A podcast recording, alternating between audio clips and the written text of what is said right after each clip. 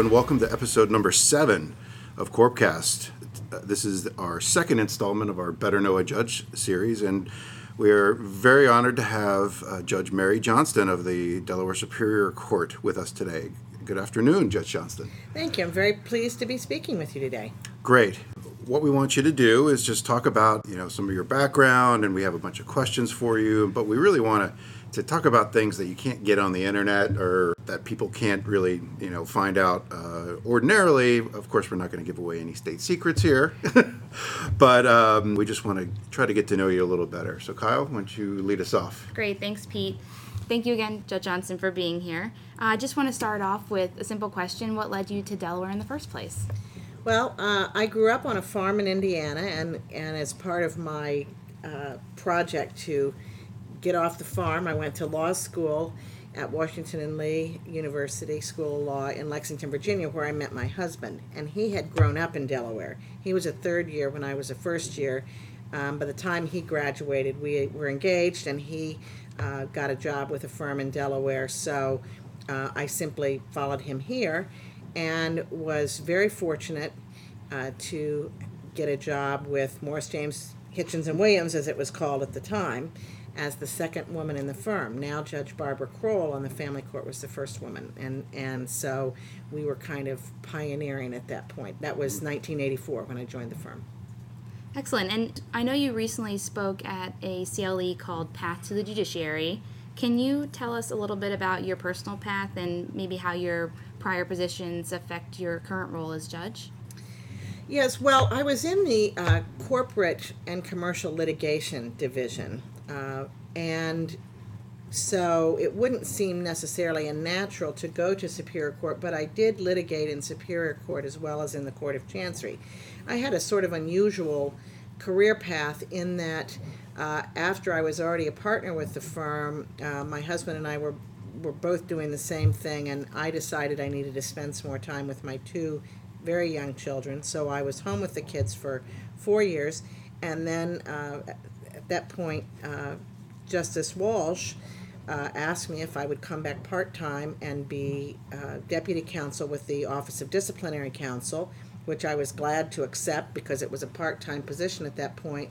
And then after two years, they asked me to take over the office. So that was an opportunity that I took advantage of, and I was in that position for five years. And then, very tragically, Judge Haile Alford of the Superior Court died, and that was, of course, very unexpected. Um, but the way that anyone comes to the judiciary is that the sun, moon, and stars collide. It has to be the right party, the right time, you have the right experience. I mean, uh, anything that you can imagine, attributes that they're looking for in the judiciary just sort of have to come together and it was my time so i was able to get this position and it has it has been a real privilege to serve on this court What motivated you to apply to the Superior Court? What attracted you about the position? Well i think almost anybody that litigates and is in court toys with the idea of going on the bench. It seems like a logical next step. And of course you know who doesn't want to be the one calling the shots uh, uh, as opposed to doing the work? And i have always enjoyed research and writing and i really like things like the rules of evidence and following judicial precedent and looking into those things in detail so that was really what motivated me it seemed like a real logical next uh, step in my career Well, great. Um, now, obviously, in the Superior Court, you handle many types of cases, including criminal and civil. Um, but I want to talk to you about the Complex Commercial Litigation Division, or CCLD. Uh, can you tell us how that, that came to be and the types of cases you hear there? Well, I certainly will give you an outline, but I must refer anyone listening to this to the absolutely excellent article entitled Delaware Courts Continue to Excel in Business Litigation with the Success of the Complex Commercial Litigation Division of the Superior Court. And that's written by former Judge uh, Joe Slights, who's also with Morris James, and my former wonderful law clerk, uh, Beth Powers, who's also with Morris James. So that really gives you the everything you need to know the Delaware Complex Commercial Litigation Division started in 2010. We followed a number of other business courts, uh, which started with New York in 1993, but of course, the original business court is the Court of Chancery. The issue with the Court of Chancery is that, of course, they only have equitable jurisdiction, not legal jurisdiction. There is the cleanup doctrine and so on. But, but the short story is we needed the same kind of a court to do the same kind of a things for cases with purely uh, legal jurisdiction that the Court of Chancery could not handle.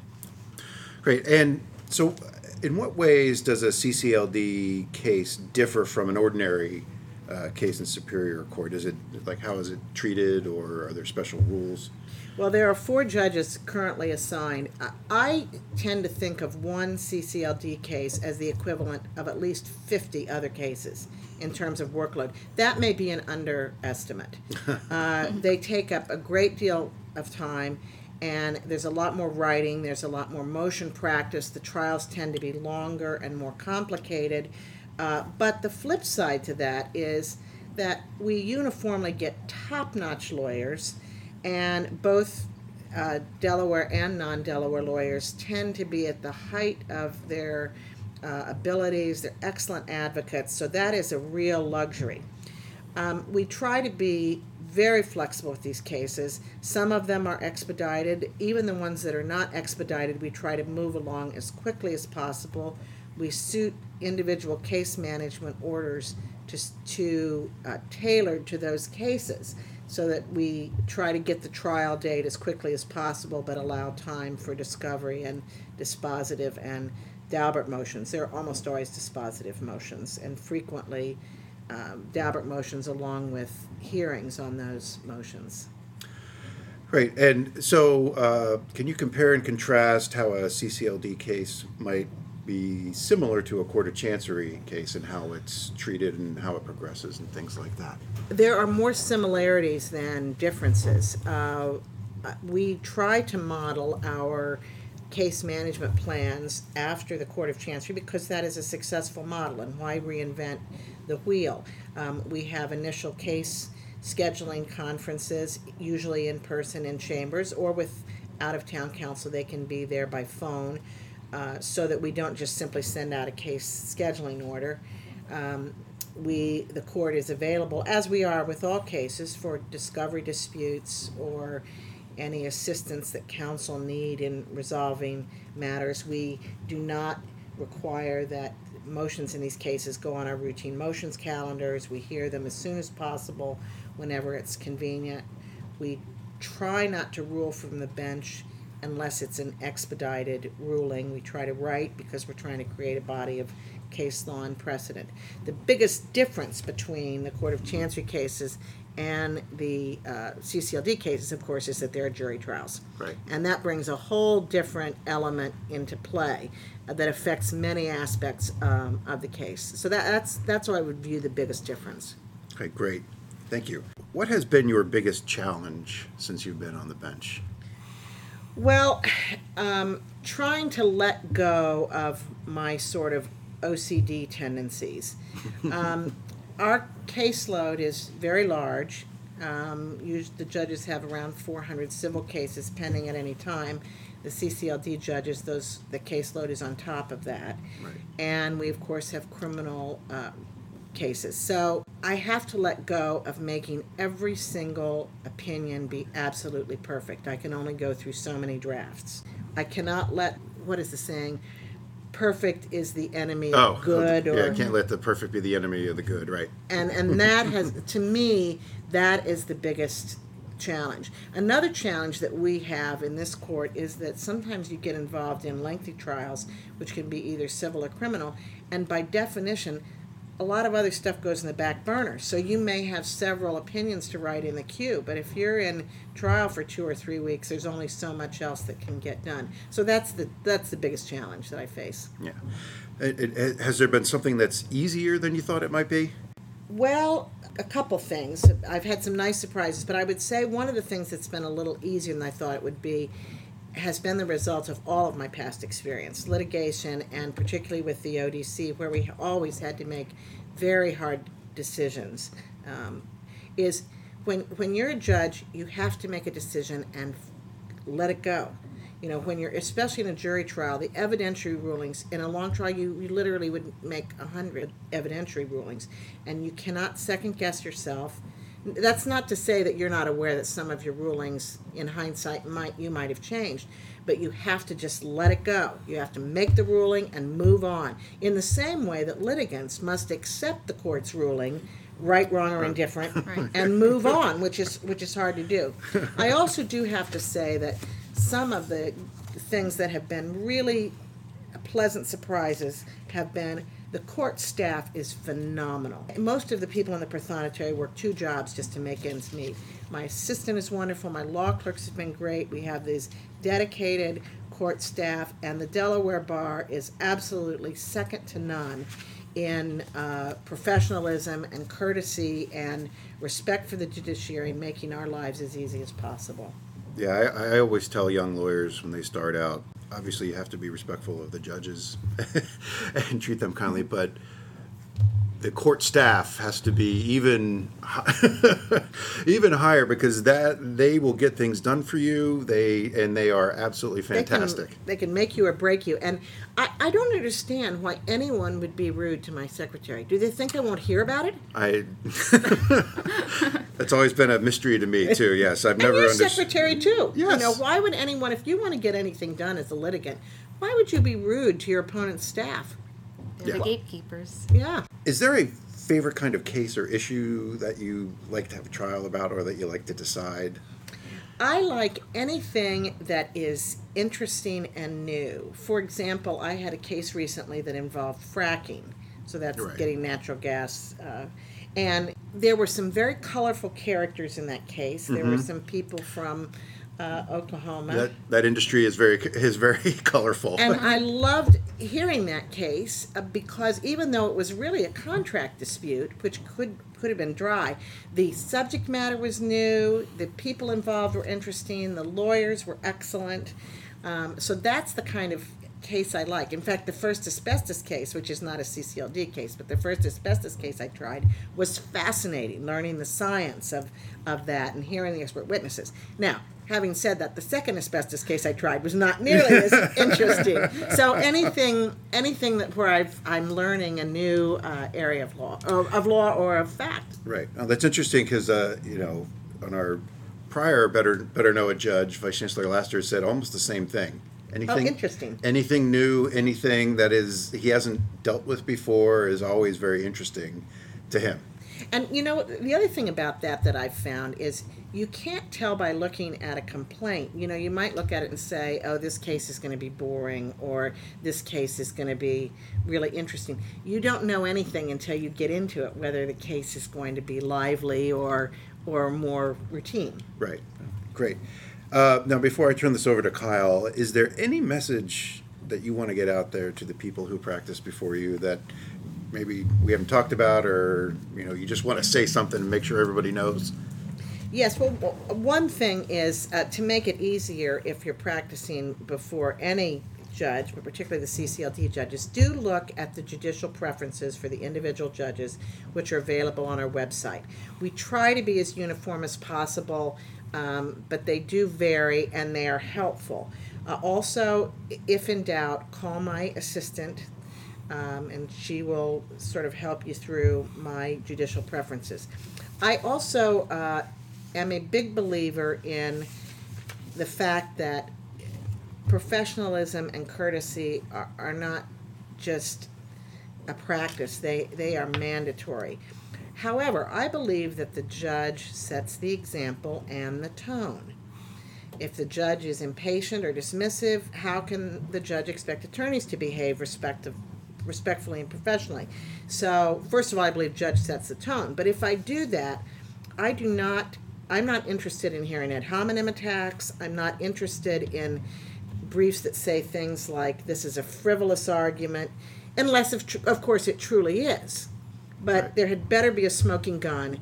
And I, for example, if you say in a brief, it is at least curious that the record differs from what the argument in the brief is. That says it all. You do not have to say the other side is deliberately misrepresenting the record to the court or is a liar. you know, you can make your point in that understated way. And I I learned that lesson from people like Henry Herndon and Bruce Stargatt when I watched them litigate understated, professional, even keel is always always makes a better presentation. Great, thank you. Kyle? Well, Your Honor, as you remember, I once was a clerk in this mm-hmm. court, and I received excellent career advice, especially when I was deciding, you know, what to do after my clerkship from many of the judges here. I'm just curious what advice you give to your clerks who want to practice in Delaware. Well, uh, do networking as you would anywhere, but in Delaware it's easier to do networking because we're a smaller group. You know, try to get involved in inns of court, get involved in sections in the bar association, get involved in the ABA. And once you sort of get your foot in the door, or even before then, find a mentor. I was very aggressive about that. Um, I didn't wait for someone to come to me. And nobody told me to do this. I think I'm just kind of a little bit obnoxious to start out with. But I would, when I started practice, it was in the go go early 80s, and one of the big cases that came to Morris James after I joined them was Revlon, which Right. of course is a seminal case now. And the attorneys that were working, you know, it had come in, and I just, as a very new associate, went into, uh, at that time it was former Chancellor Grover Brown's office, was working on a case, and I said, essentially just like a yappy dog. I said, "Can I work on it? Ha ha ha! Can I? You know, let me work on it. Here's what I'll do. I'll do anything. You don't even have to bill my time." And that developed into with my corporate group within the firm. I of course started third chair, and gradually, mm-hmm. by by affirmatively saying this case sounds really interesting, you know, what can I do to help you, or better still, I saw that this motion is pending. Can I do a draft of that motion? And the answer isn't always yes, or cases are staffed differently, but I found that by being more assertive, it gave me more opportunities and it caused the people that I was asking to to feel more comfortable mentoring and advising me because they knew I was not only receptive, I was essentially begging to be to be Right. brought into the into the group. Absolutely. You know, and I think you might have touched on my last question briefly when you know you were speaking about even keeled uh, practice, and uh, I just wanted to ask when you're reading briefs, what advice do you have for those people who want to you know be most effective and get their message across? Well, the first thing is something that another Morris James partner, Ed McNally, told me, and I believe this to be true. Never miss an opportunity to be persuasive. When I see a conclusion that says, for the foregoing reasons, rule in our favor, um, the only possible reason to put that in a brief is when you have absolutely run out of space and you have nothing else to do. but frankly, that you should take space from someplace else. The conclusion should be a short, very succinct version of your argument. I should be able, as a judge, to turn to the conclusion, not only know exactly what you want. Do you want the motion to be granted? Do you do you want the case to be dismissed? But a very, very brief summary. The statute of limitations applies. Forum non, whatever it is. You know, put that. Never lose the opportunity to do that. Same thing. I love introductions and briefs, if it's appropriate, um, and outlines. Uh, in fact, really more is better if you are talking about different sections of the brief. That way, it really shows an organiz- organized thinking and it helps to be persuasive. Less is more. Pick your arguments. You don't have to hit every single thing that is there. Reframe the question. If you're filing the answering brief, don't limit yourself to simply answering. Of course, you have to respond. But if you think that the person filing the, the movant has simply framed the question in a way that is very uh, detrimental to your cause, do the best you can to reframe uh, the questions. Thank you. Well, great. Well, Judge Johnston, this has been excellent. Uh, we can't thank you enough for joining us in, uh, in our second installment of Better Know a Judge. Uh, so thank you very much. It's my honor and privilege. Thank you. Thank you. So, if you have questions, want to suggest a topic, or want to give us feedback, you can reach us at corpcast at morrisjames.com. You can also follow us on Twitter at DECorpcast, where we will put links to podcasts and information relevant to Delaware law. You can get more information on our firm's blog, delawarebusinesslitigation.com, or be the first to know about content by subscribing to Corpcast through iTunes or any podcasting app. Thanks, and we hope to see you again soon.